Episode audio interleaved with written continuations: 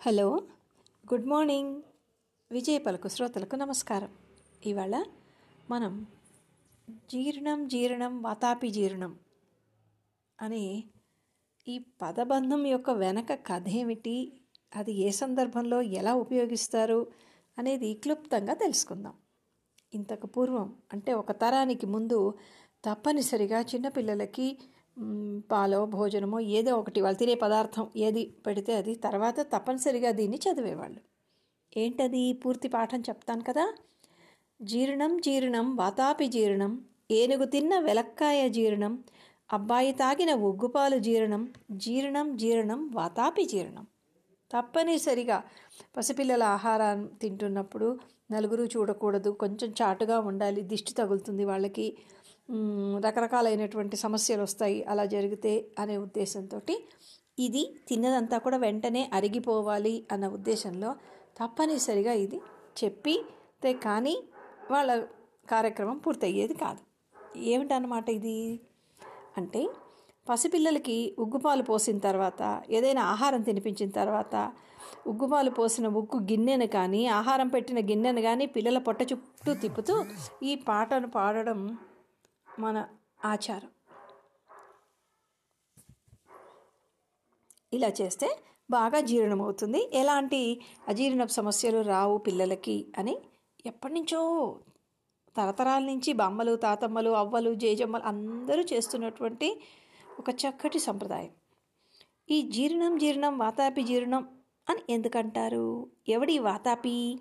అంటే దీనికి సంబంధించి పురాణాలలో ఒక ఆసక్తికరమైన కథ ఉంది. అదేంటో ఇవాళ చెప్పుకుందాం.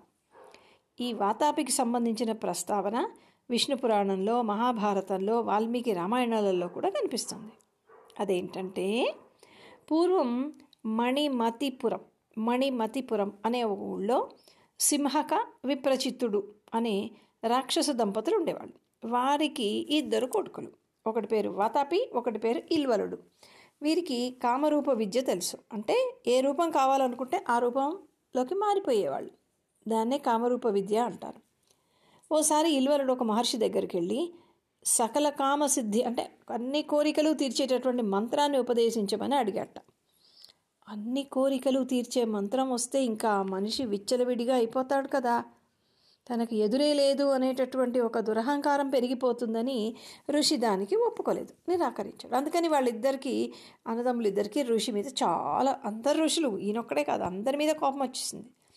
ఈ మహర్షులందరినీ చంపేయాలి ఎవరిని భూమి మీద లేకుండా చేయాలి అని ఒక నిర్ణయం తీసేసుకుని అడవిలో ఒక పర్ణశాల వేసుకుని పండితుల్లాగా వేషం వేసి కామరూప విద్య అనుకున్నాం కదా వేషం వేసేసి తపస్సు చేస్తున్నట్టుగా నటించేవాళ్ళు. ఆ దారిలో వెళ్తున్న ఋషులను తమ పర్ణశాలకు పిలిచేవాళ్ళు. అడవి కదా ఎక్కడో తమ పర్ణశాలలు ఉండవు. వాడికి అతిథి మర్యాదలు చేసి భోంచేయమని అడిగేవాళ్ళు. వాళ్ళు కనుక ఒప్పుకుంటే ఏర్పాట్లు చేసేవాళ్ళు. అయితే ఆ రోజులలో మాంసాహారం అందరూ తినేవాళ్ళు. దానికి పెద్దగా నిషిద్ధం అంటూ ఉండేది కాదు. రోజు తినేవాళ్ళు కాదు కానీ తినేవాళ్ళు. అయితే ఈ కాబట్టి ఈ వాతాపి మేకగా కామరూప విద్య ఉంది కదా మేకలాగా మారిపోయేవాడు. ఇల్వలుడు దాన్ని చంపేసేసి వండి ఋషులకు వడ్డించేవాడు ఈ వీళ్ళు భోంచేసిన తర్వాత కాసేపు అలా విశ్రాంతి తీసుకుంటారు కదా.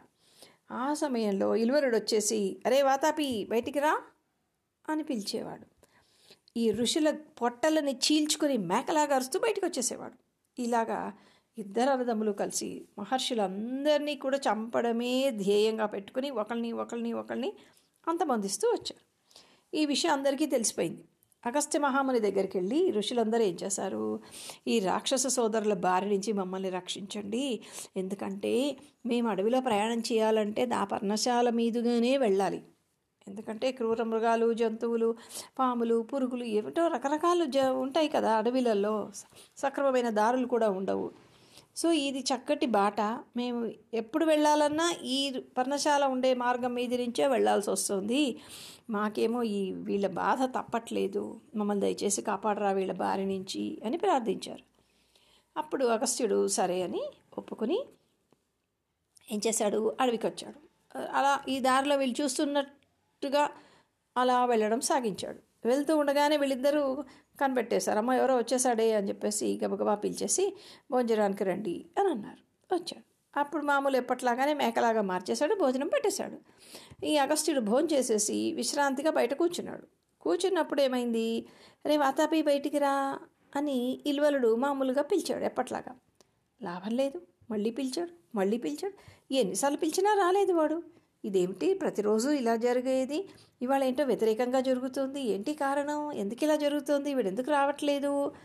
అని కంగారు పడుతూ ఉంటే అప్పుడు అగస్త్యుడు ఏమన్నాడంటే జీర్ణం జీర్ణం వాతాపి జీర్ణం అంటూ ఇంకెక్కడ వాతాపి? నా కడుపులో జీర్ణం అయిపోయి యమపురి దగ్గరికి వెళ్ళిపోయాడు అని చెప్పాడు.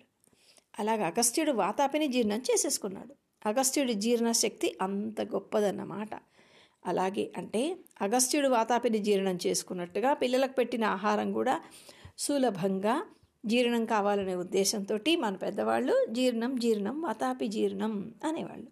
ఇప్పటికి కూడా పసిపిల్లలు తింటూ ఉండగా అందరి ముందర పెట్టడం కానీ మరి ఒక్కొక్క నలుగురి కళ్ళు అని అంటారే బయట తిప్పుకుంటూ ఎక్కడో వీధుల దగ్గర ఇంకెక్కడో ఇంకెక్కడో కాకుండా చాటుగా వాళ్ళు ఎంత తిన్నది అనేది ఆ తల్లికి తప్ప ఎవరికి తల్లి కాకపోతే ఎవరు పెడుతున్నారో వాళ్ళకి తప్ప ఇంకెవరికి తెలియకూడదు అనే ఒక మంచి సదుద్దేశంతో వెనకటి రోజులలో వాళ్ళకి ఏ ఆహారం ఇచ్చినా సరే తర్వాత తప్పనిసరిగా జీర్ణం జీర్ణం వాతాపి జీర్ణం అనేవాళ్ళు.